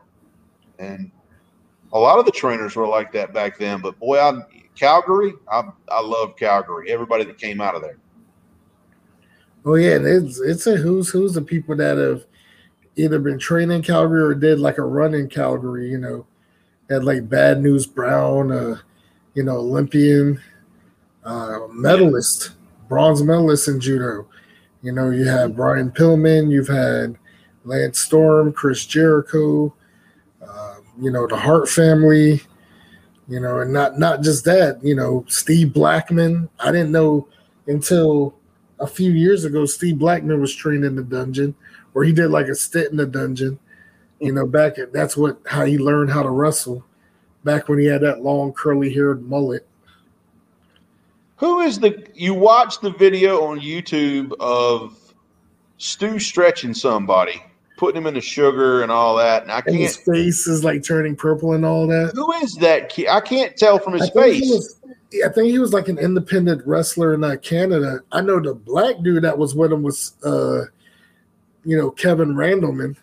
Uh, But I know the white kid. I think that was just some uh, independent wrestler from Quebec. I'll be honest. I'll be honest. I'm a pretty tough guy, and and I can take some pain, especially with wrestling and stuff. But I would not want Stu Hart to lay a finger on me. I would just beg that off. Oh no, no, I don't think I'm that tough. Not at all. Stu, God, he'd scare the hell out of me. Huh. I don't know, man. But Just hey, um, I don't want to cut you short, but I kind of I got work tomorrow. me too. I gotta. I enjoyed it so much. Thank you again for having me on. If you want me to come back, I would be more than happy to do so. Oh, most Um, definitely. I am at your disposal, Oh yeah, most most definitely. and I hope I didn't talk too much or dominate the Oh conversation no, too bad. no, no. The thing is, folks, you have to understand I'm a teacher by profession. It's what I do. And um, also, when I get talking about wrestling with Mike, I get very excited because I mean- Mike understands what I understand, and I just want to share. And I get a little excited sometimes. So, thank you for putting up with me. Thank you for tolerating me. Oh, I hope some people out there have learned a few things, and I hope I were was able rather to educate folks and bring them along with the way things used to be. yeah. I mean, if if anything, it's I've uh I've enjoyed it. You know. Well, thank you for having me. And like I said, you shoot me a message two or three days in advance, and I'd be more than happy to come back. I really enjoyed it. Thank you very much. Oh, no problem. Ed. Hey, hope to see you next time, brother. Anytime. I'm going to go ahead and go. Y'all have a good evening. Thank you. All righty. And uh, we would like to thank our guest, uh, Coach Sitterson. Like I said, um, when it comes to talking about pro wrestling, we could pick up where we left off at. You know, talking about old school, we can talk about anything. You know, everyone has their own opinion. And now, because it's, I feel like watching me some old school territorial wrestling. Um, fans of Mike World Order, um, once again, thank you for continuing promoting the show, supporting. I know a lot of people right now, not going to say any names, but they're trying to use my name as a way to stay on the island of relevancy. Uh, as much as I appreciate that, please exit out of my island. That is all. On behalf of Mike World Order, uh, next week's episode uh, will be back on Wednesdays. This coming Sunday, me and J Rod, my grand ambassador to the Mike World Order brand, you can find him at J Rod numero one on uh, Twitter and on Instagram.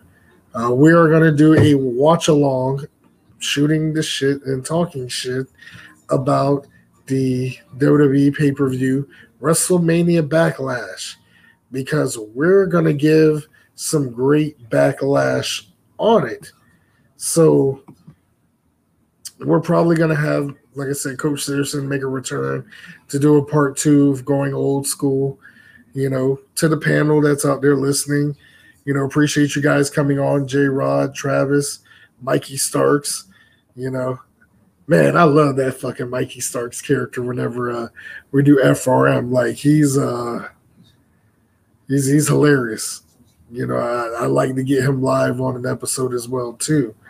Um, you know, unfortunately, those who couldn't make it, you know, it's still all good. Hopefully, you guys get a chance to watch it on the replay. Uh, right now, I'm still trying to work on getting every the last week's episode on uh, YouTube, which I'll uh, I will. It's just uh, I'm a busy guy right now, so please be patient with me. I will make sure that uh, anyone who listens to the podcast on any of our major platforms, you will be compensated. If you want to buy Mike World Order merchandise, remember tinyurl.com slash MWO merch. And you can find me at Instagram at Mike World Order. You can find me on Facebook at Mike Cook World Order.